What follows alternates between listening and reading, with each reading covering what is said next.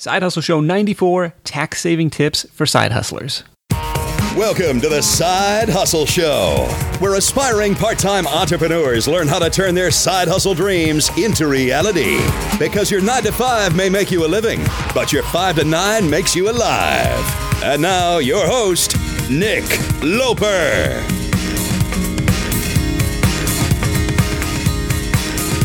What's going on? Nick Loper here. Welcome to the Side Hustle Show. This is episode 94 Tax Saving Tips for Side Hustlers. It's tax season, at least here in the US, and that means that you may be thinking about how much you owe Uncle Sam or hopefully how much you're going to get back. But one thing is for certain, and that's that as a side hustler, you have some d- distinct advantages come April 15th that the regular old W 2 earners do not. And here to help break down all of those advantages is Joshua Sheats from radicalpersonalfinance.com and the Radical Personal Finance podcast. If you're a money geek, you're going to like this one. Or if, if just if you don't like giving your, your hard earned money away to the government, you're going to like this one. Josh is a certified financial planner and has a whole host of other acronyms after his name. I'm not sure they all mean, but I'll take it to signify that he's a smart dude. There's some really juicy stuff in this call, especially in the second half of this interview. But like the disclaimer on his site, radicalpersonalfinance.com says, it would be dumb to take the financial advice of some random dude on the internet. So be sure to always do your own homework, your own due diligence, and your own research before putting any of this into action, and I'll let that serve as my disclaimer as well. Now, as is per the usual, all my notes and highlights, along with Joshua's top tips uh, for t- for tax savings, are available to you in free downloadable PDF at sidehustlenation.com slash 94 or through the link in the episode description of your podcast player app. Uh, news and updates before we get into a real quick update on the public coaching project. Thank you, thank you, thank you so much for all the people who applied. Got more than 70 applications for this thing. So I'm going through them as fast as I can and we'll sit on the progress. I'm really, honestly, did not expect half that many. So really overwhelmed and flattered with the response. Um, I, I just know this is going to be a, a, ton of fun to put together and uh, and see what comes out of it. But I, I do want to make sure to be fair to everyone who took the time to submit. So it's going to take a little bit of effort to go uh, to go through all those. And with that, let's get into the show with Joshua Sheats or the first question that I get a lot of, of, the time is, you know, when do I need to incorporate? Do I need to set up a legal entity for my for my side hustle? So you have to start with the most difficult question I get, don't you? um, so this one's this one's kind of interesting because the answer is extremely nuanced, and I'm gonna give some information on it. Then I'm gonna kind of sidestep around it. But this is actually one of the more difficult questions to answer because there is no one right answer. Uh, most people do immediately start start with this, and people talking about the rich tax code and the poor people's tax code, and they say, well, all the, the rich people get all the tax breaks, but that's that's not at least in all the years I've studied tax, uh, I can't find any of those tax breaks for the rich. All the tax breaks go for the poor, but there are two tax codes, and they're the business tax code and the personal tax code. The mistake that many people make is they immediately think that in order to take advantage of the business tax code, they have to establish some sort of corporate entity they have to set up, you know, Joshua Sheats Inc. or Joshua Sheats LLC. Mm-hmm. And that is not the case. All you need to do is simply declare yourself to be in business and then pursue your business and you can immediately take advantage of the business tax code. So this question of should I incorporate is very challenging to answer because it's extremely fact dependent on one individual situation. Now, I would the way I would answer it is I would say probably don't worry about it at least not to start with. Uh, again, each structure has its own advantages and disadvantages. And if you ever read an article where somebody says, always do something, always, you know, file an LLC or always set up an S corporation, uh, flip to the next article because it's probably not to be trusted unless they're just simply saying, here's one aspect of why you should.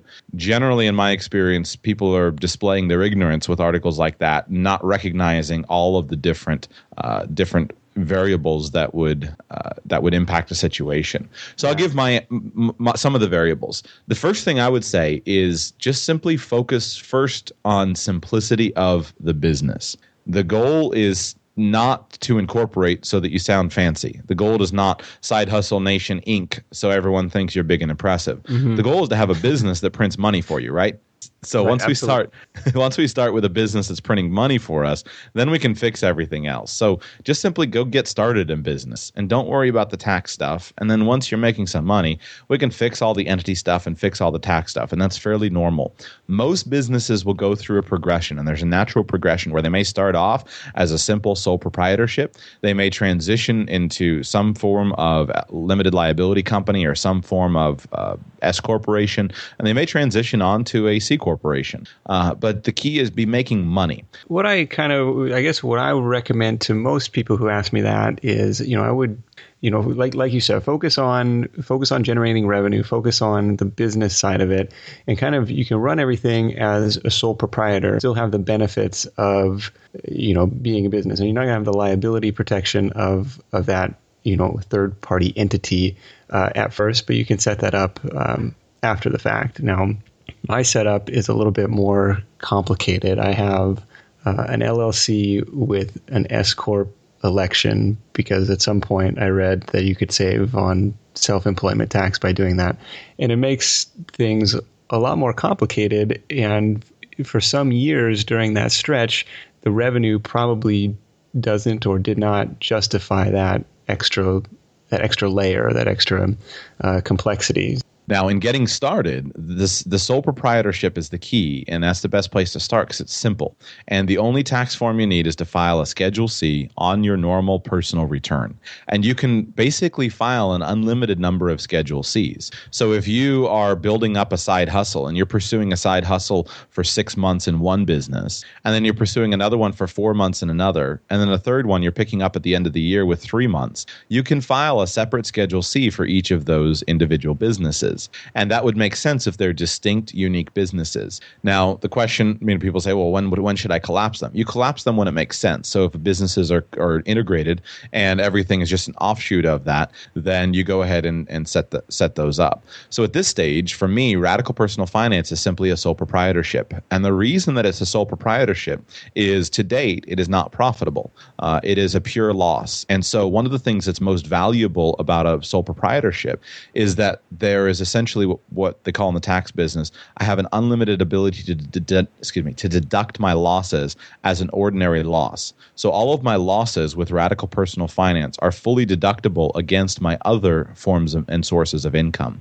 If I were as an example, if I had established an S corporation and if I were choosing that to be my business entity, then under that scenario, my losses are only deductible what's called up to my basis, up to the amount of money and capital that I've contributed to the company. And depending on the structure of a business, that may or may not be a problem. So it may be that somebody is contributing the capital to a business where they, uh, you know, it's going to be limited and that's the only losses they're going to be able to take. Or it may be that they're anticipating that there'll be losses in excess of the capital contribution. And that's the case for me with radical personal finance. Okay. So it, so at this stage, it's a sole proprietorship. Now, as the business becomes profitable, then at that point in time, I'll transition it into another form of entity, most likely an LLC taxed as an S corporation.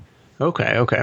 So if you're if you're going through the the expense and the headache of setting up this um, this corporation, you may actually be hurting yourself by not, especially in like the early years of this of this business, by not being able to write off those, especially if you have some you know capital investment. You're buying you know websites and hosting and you know graphic design and you know marketing and, and all the stuff that you may be needing to to spend money on developers contractors and stuff like that. Exactly. Uh, okay so you, you there's an advantage to stay, staying as a sole proprietor for that. So do, do i need to file anything with like the secretary of state to do that with like my local city with the federal government? Does any of that matter? Or just say hey i'm nick i'm in business um, hire me Yeah, it, that depends on whether or not that depends on the rules of your state. But in general, you can probably just be in business. Now, the challenge is when people start writing you checks, are they writing checks to Nick or are they writing checks to Side Hustle Nation? Okay, okay. And so if you need the people to write checks to Side Hustle Nation, you'll file what a simple form with your state called a DBA, which stands for Doing Business As. And all that is is it's Nick Loper DBA Side Hustle Nation, and then that allows you to take that down. You can open up a business checking account in your business name, and then people can write checks to Side Hustle Nation. For some businesses, they never need that. You know, I've run businesses for years in the past where people just made uh, made checks out to Joshua Sheats, and it was no problem, or there was ca- a cash transaction, and that's no problem.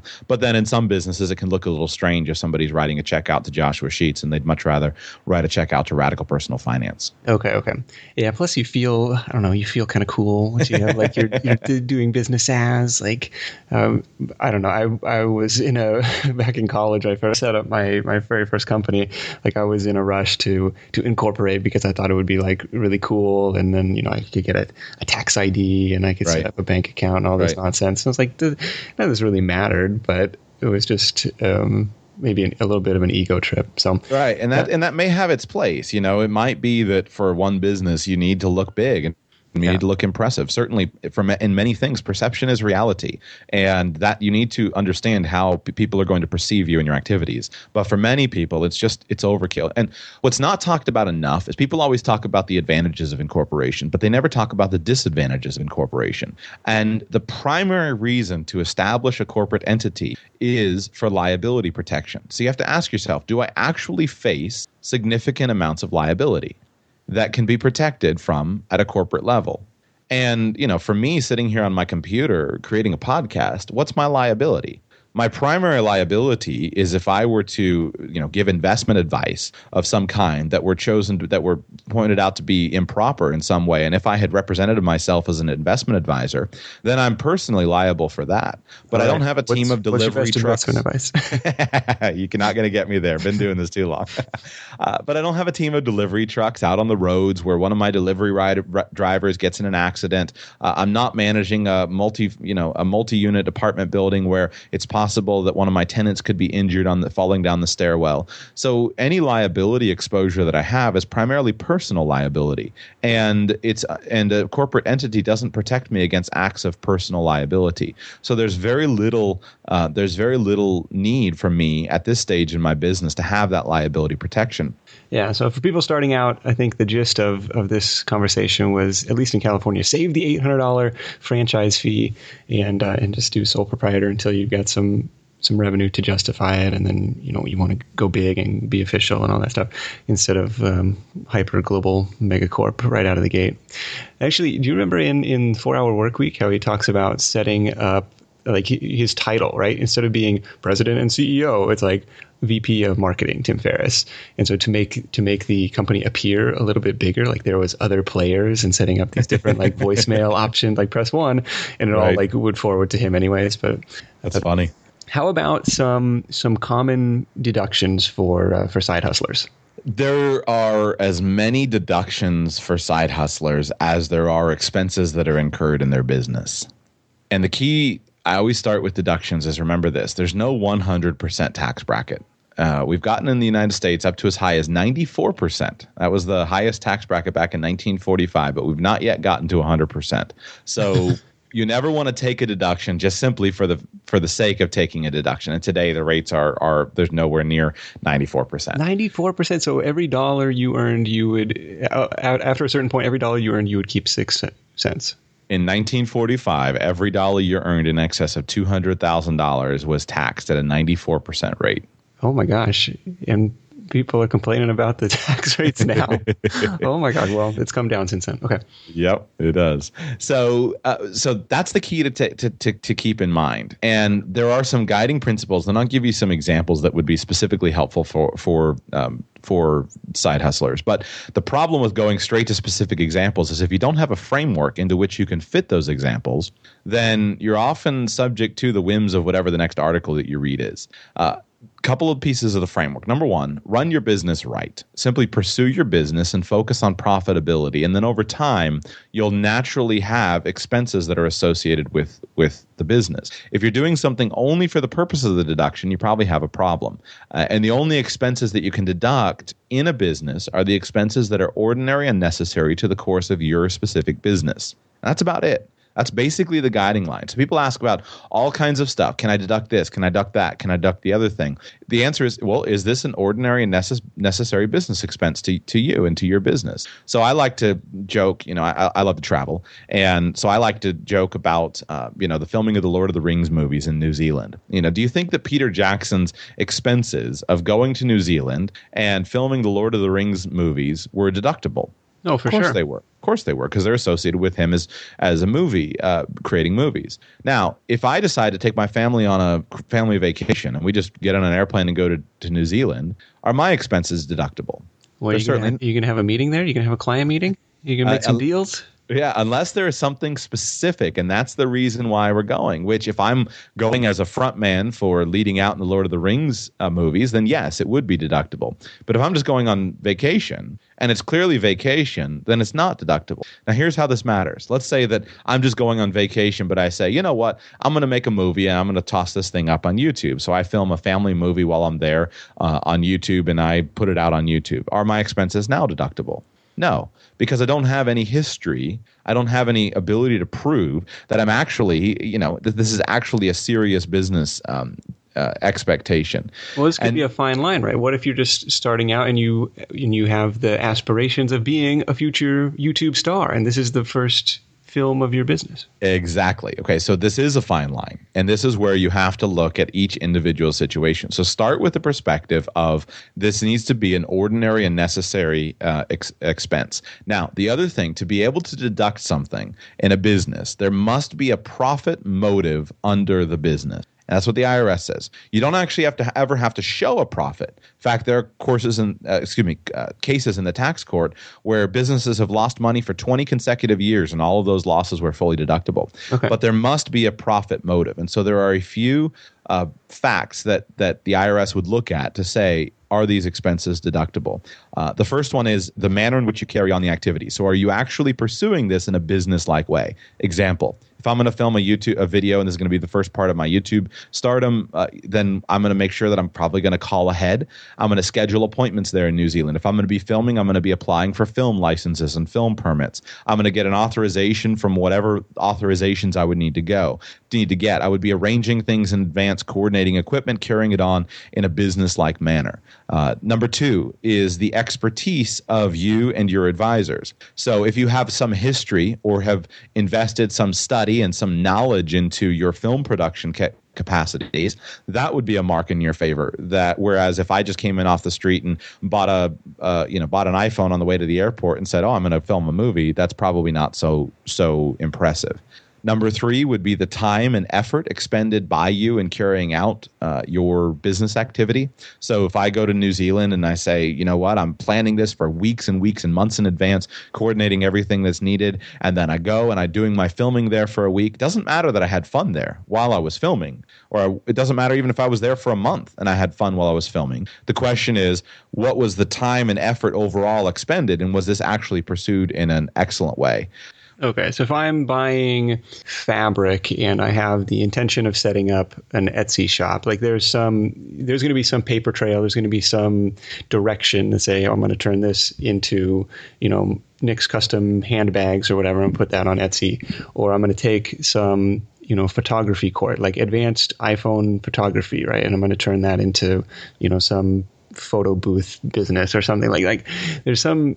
Okay, so it sounds like there's some ways to make these expenses. How about like everyday stuff? Like if I'm, since you know most side hustlers are doing this, you know, from their home office, from their kitchen table, from their, uh, you know, spare bedroom and stuff.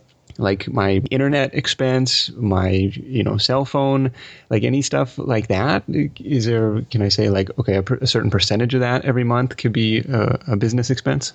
So each of those is is is different, and yes, there are some common expenses. So home office, uh, you know, utility costs, uh, you know, some other ones are probably more common: meals and entertainment with prospective clients or prospective business associates, uh, business travel. All of these have their uh, their pluses and minuses. Now they're different. The cell phone is actually the most liberal these days, where for me, uh, I fully deduct the cost of my cell phone in my business and have for years. Okay. Uh, the IRS has made that one, and there's some um, s- some specific private letter rulings uh, where I would I certainly if I didn't have a business, I certainly wouldn't do that. But it's so hard to, for them to differentiate, and because now that things are fully integrated, that the cell phone is one of those where they're a little bit less uh, likely to be.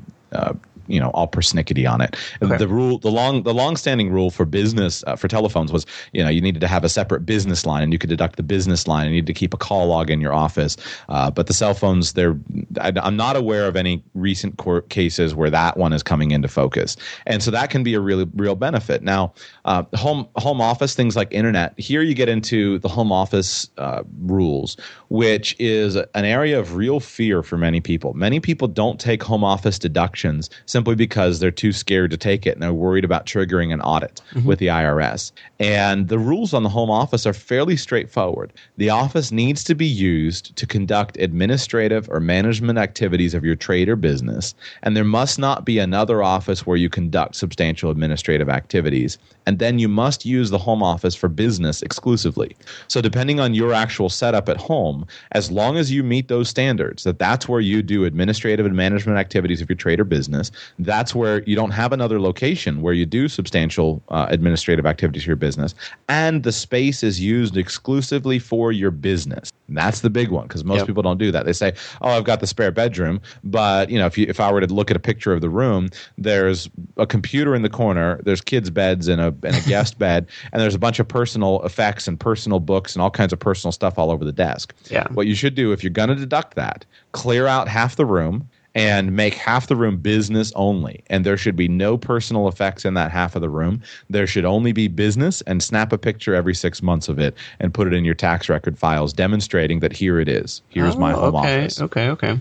The key is proof, and this is the big one, is that he with the most proof according to the law is going to win. So if you're going to do something like deduct a home office, yes, every every January 1st and probably January 1st and June 1st, snap a picture of the space. Uh, if you're going to be using your car and deducting your mileage, you need to have a careful mileage log in the car, and you need to have careful records. And this is where most people don't. Where why the reason that most people don't take all the deductions to which they are entitled by law is simply because they don't have good records. And because they don't have good records, they're nervous about it. And because they're nervous about it, they're scared to go and say, oh, I'm going to take these deductions. If you have good records and you've built yourself and you can build uh, an audit proof tax records, then you're you'll save substantial money just by doing that. Yeah.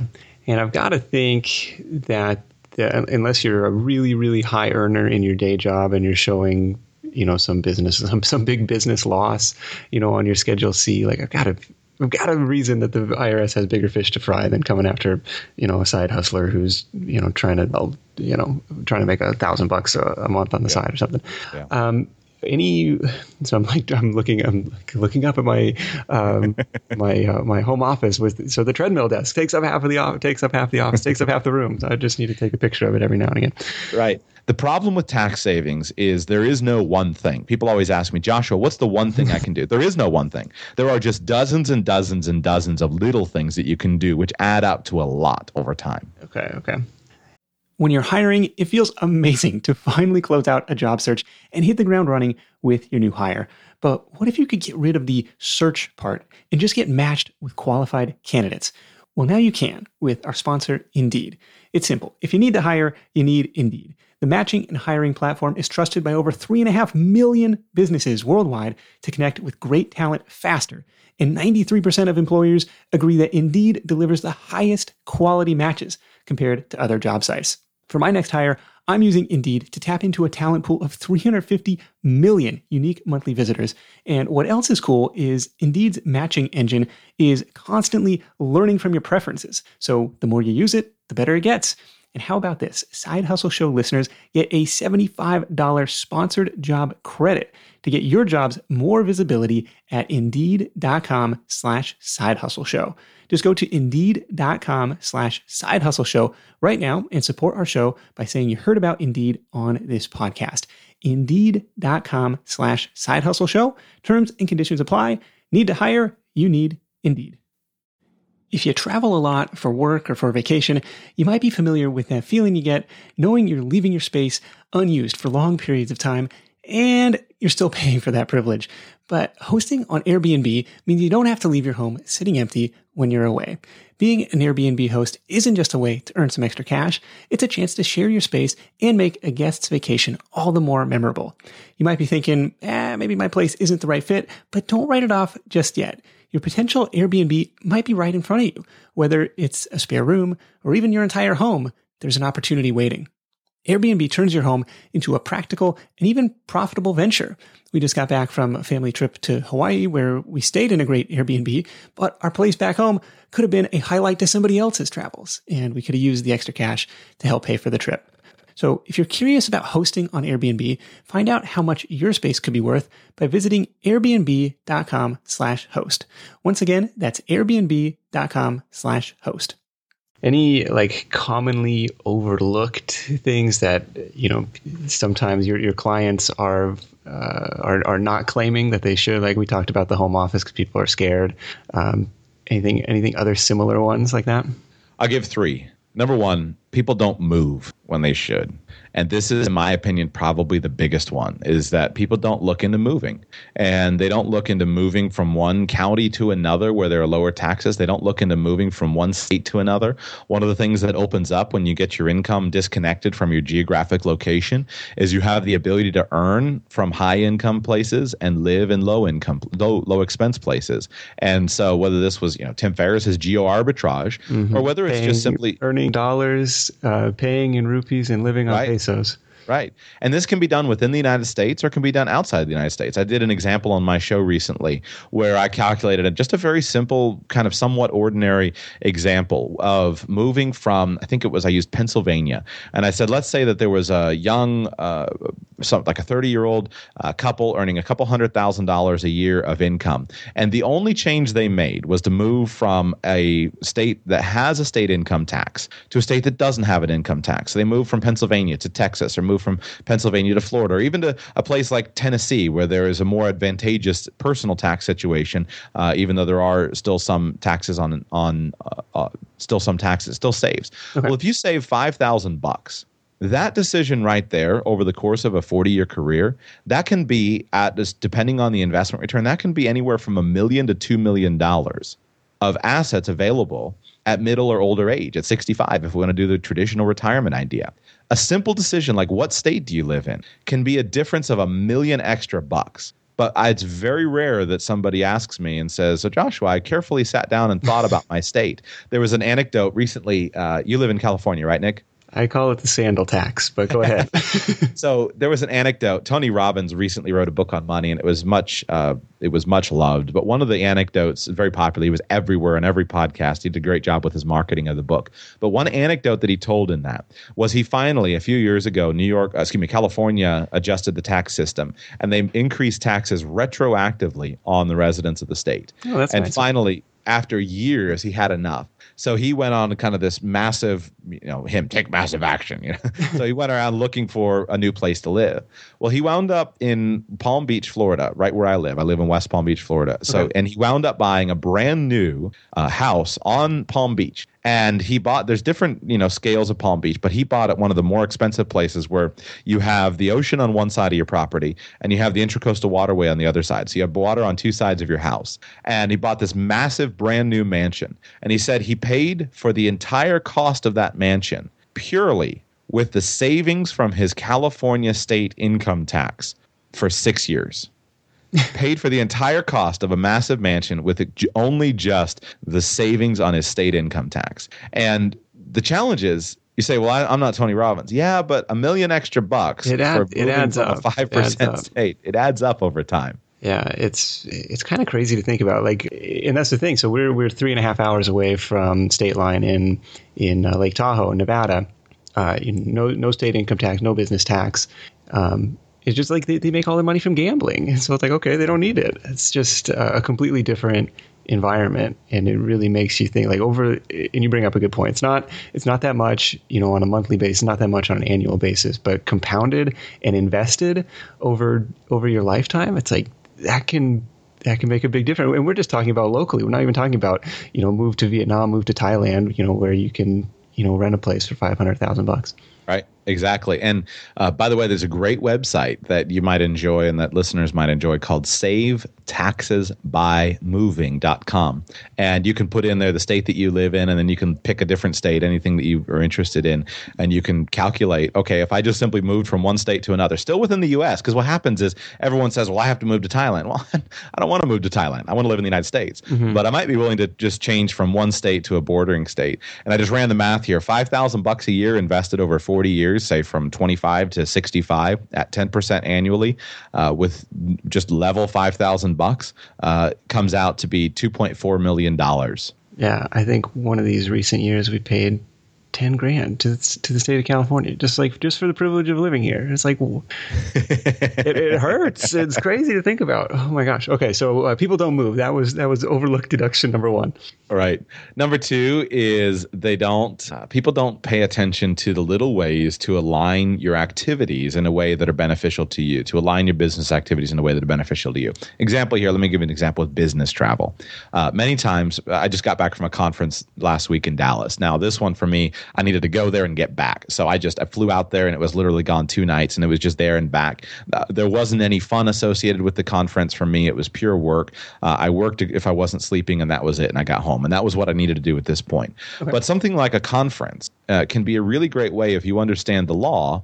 Can be a really great way for you to do business, but also have some of your expenses uh, defrayed by the tax code. So simple things like if you let's say I had a conference on Thursday and Friday and I had business meetings on Monday. Well, under the tax code, I can stay through the weekend, and my weekend expenses are con- deductible as part of my business travel expenses. Mm-hmm. Or if there's even a holiday, let's say there's a holiday where there's a Friday, if I have pre-scheduled appointments on, you know, I have Thursday and Monday, well, now if I'm staying in a town, those now are business expenses. Or one that I hope to use in the future is I like to drive, and under the IRS rules, as long as I drive 300 miles in a day toward my business destination because the IRS doesn't say how I get there. They don't say I have to take the cheapest, fastest. Mo- they do say most direct, but I don't have to take the cheapest, fastest plane ticket I can find, fly in on the morning and fly out the day after, you know, the evening after to save on money. Uh, I can choose to drive. So if I choose chose to drive to Texas, as long as I cover 300 miles in a day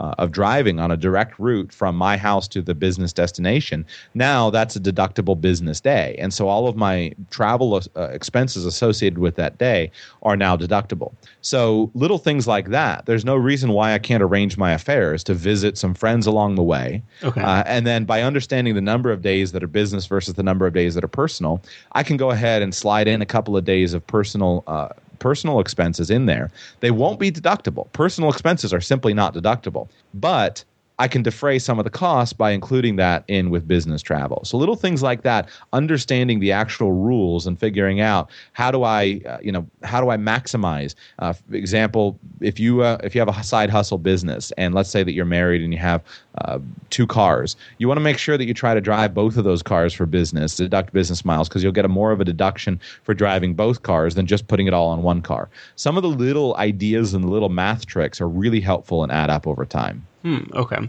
And so if you're like if you're meeting clients locally, your mileage to that meeting is deductible, I assume. Right.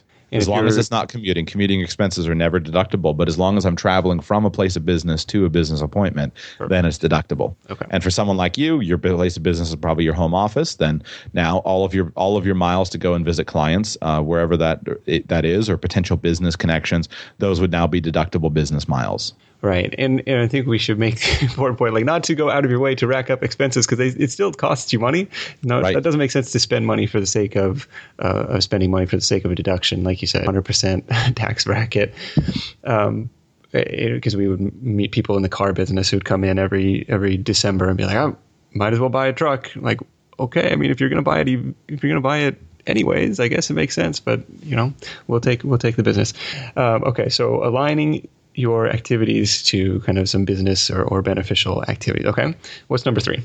Number three is understanding how to probably understanding how to shift income would be an example that I would use. When you run your own business, then you have a little bit more flexibility with simple things like who works for you and when they work for you. So you want to. There are some serious advantages if if you can to hiring family members to work for you. So you can hire your spouse and you can hire your kids. And essentially, what you can do is by shifting income from you to a spouse or to kids, you may be able to take advantage advantage of a difference in tax brackets. They may be earning at a lower tax bracket, and then you can uh, that'll save you a lot of money and okay. because it and that also can be beneficial to employ your spouse because or or to employ family. Because if there are business expenses that are associated with your employees those expenses are deductible. Give me an example.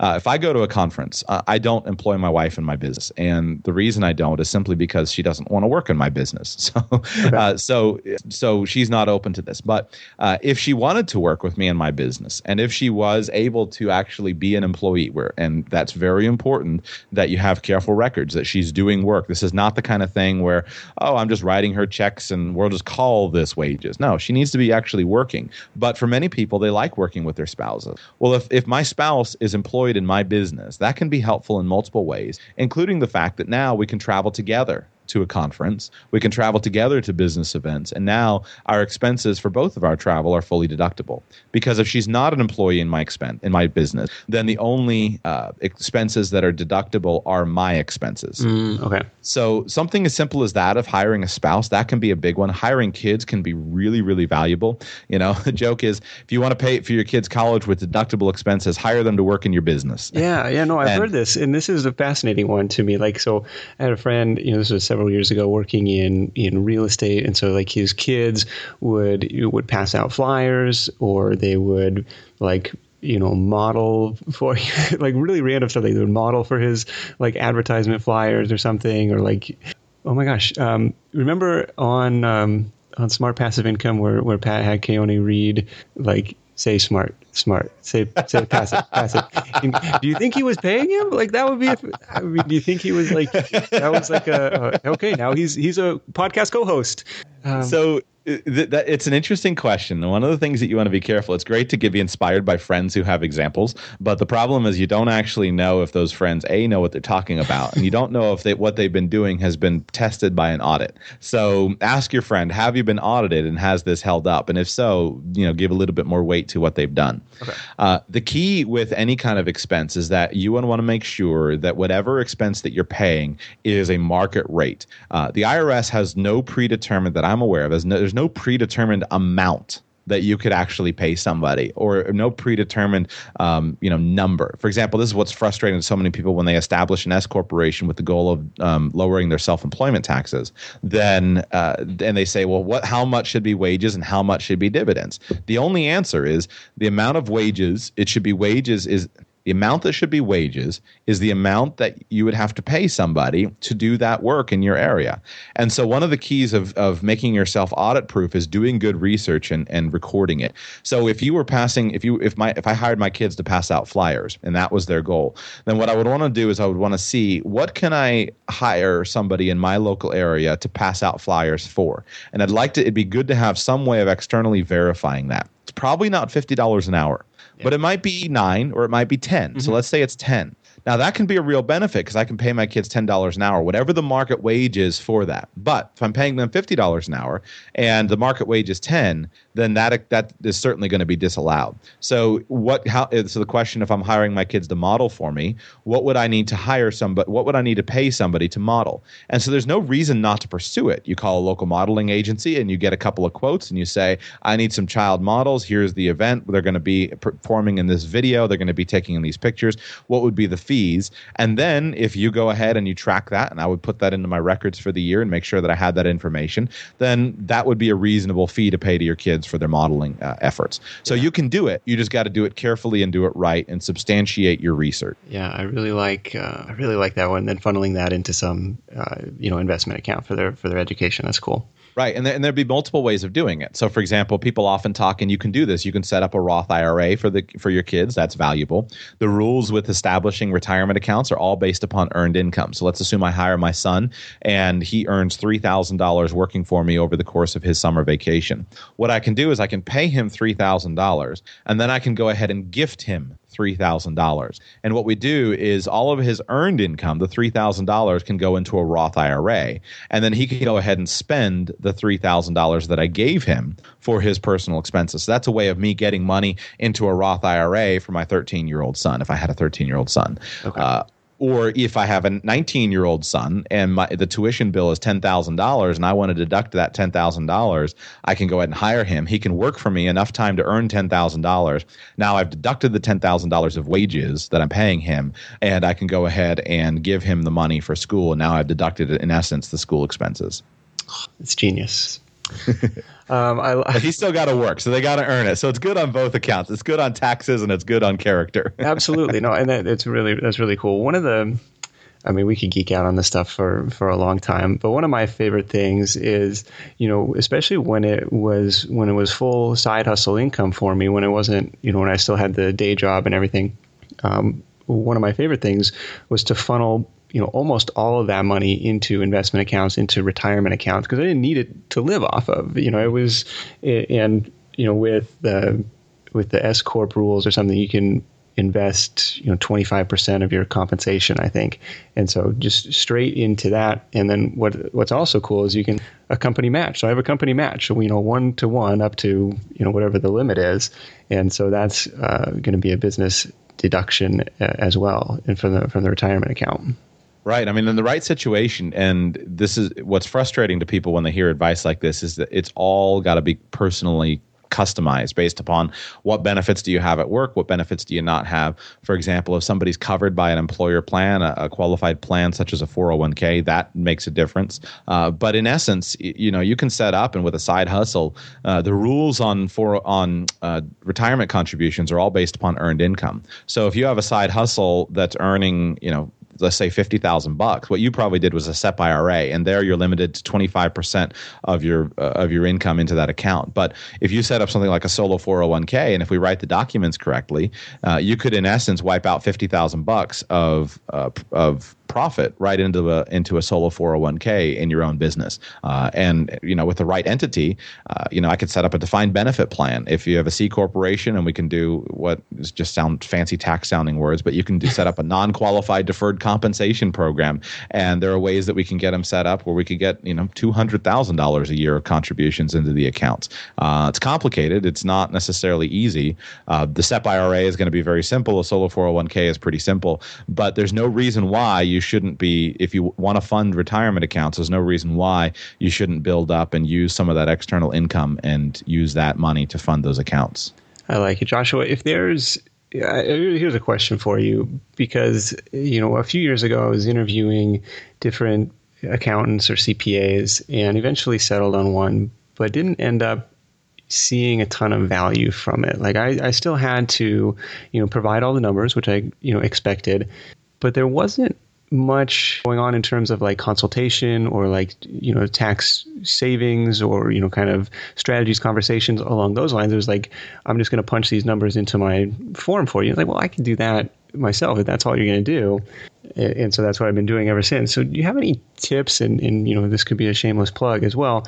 Like to for finding somebody who's who's worth it. And i kick, I kick the idea around on twitter like the performance based accountant. That's all i want. You know if i you know take a percentage of what you save me. Like that's that's what I'm looking for, but I guess that's against some sort of guidelines and stuff. Yeah, that's actually one of my backup plans that I would love to do. Uh, and I'm not an accountant, actually. In fact, I'm completely unqualified to give uh, tax advice from the technical perspective of I don't have a CPA license and I'm not an enrolled agent. I am a certified financial planner, so uh, that does give me some. I think I, I, I do have professional responsibility uh, in that in that case. Uh, but I, like I'm not an accountant, and the reason I have studied this stuff and know a good bit about it is because I had the same frustration that you had. Is I had I found one good accountant that was a friend of mine, and he helped me out tremendously. But then he left the area, and I've never been able to find another good one who was able to do a lot of proactive planning. Yeah. And so what I would say is that you've got to shop and shop for someone that can help. Uh, but the key is don't shop at tax time.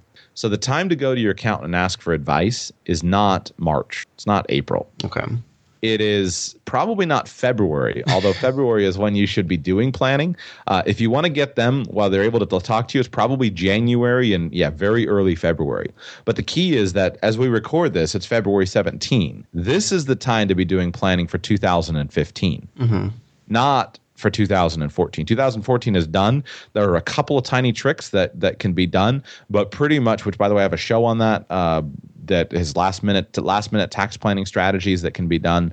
But even that was a December show. Okay. Uh, but there are only a very small number of things that can be done in April. So shop for an accountant in February or, or, or January and be willing to pay uh, and an offer just simply for an hourly rate and a consultation. The trick is to understand where what your accountant is doing that is getting paid. And so usually an accountant is being paid for the preparation of tax returns. And so if you want them to not be focused on the preparation for tax returns, you need to pay a consulting fee and offer, you know, two, three hundred bucks in advance and say, I don't want to return. I want you to sit down and uh, and sit down and look at my situation. And in that situation, you need to be prepared with good data so that they can talk you through and, and help them and help and help you with actual answers. Okay. I mean, do you just go to Yelp and say like, who's a high rated accountant in my area, or do you kind of is there is any other like, I have no idea. Check out.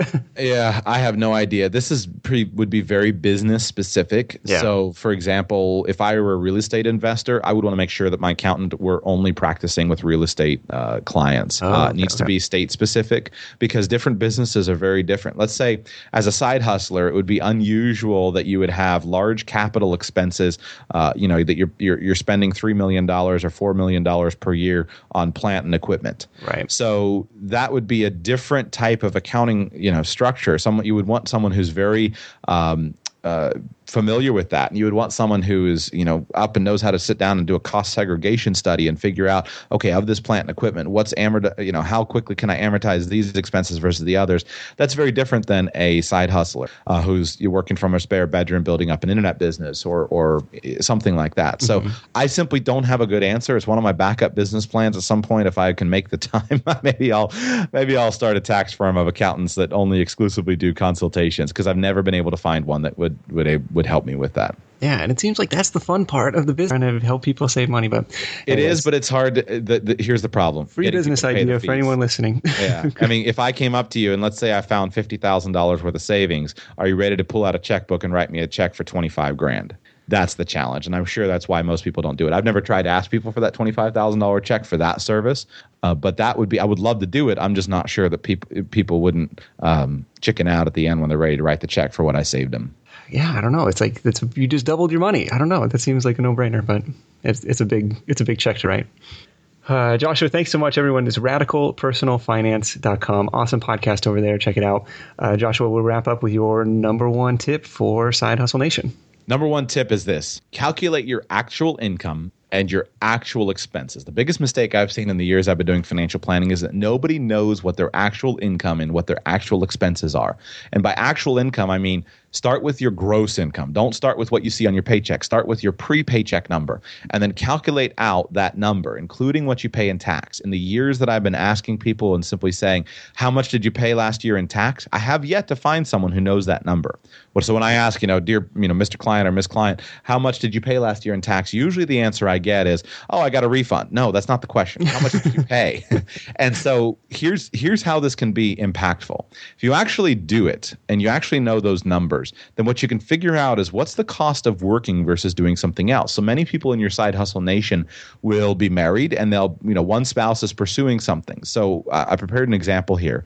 I'll just run you through of this, and this is a real life type of example of what I've seen time after time of listeners of my show have written back and said uh, this helped. So let's say that you have two spouses. One is earning eighty thousand bucks, and the other is earning forty thousand bucks, and both of them are employed outside the house. Both of them are earning wages. Well, if you take forty thousand dollars of gross wages and you pull out 7.65%, that's the employment taxes, that's Medicare and Social Security. That's that loses you $3,060 of employment taxes.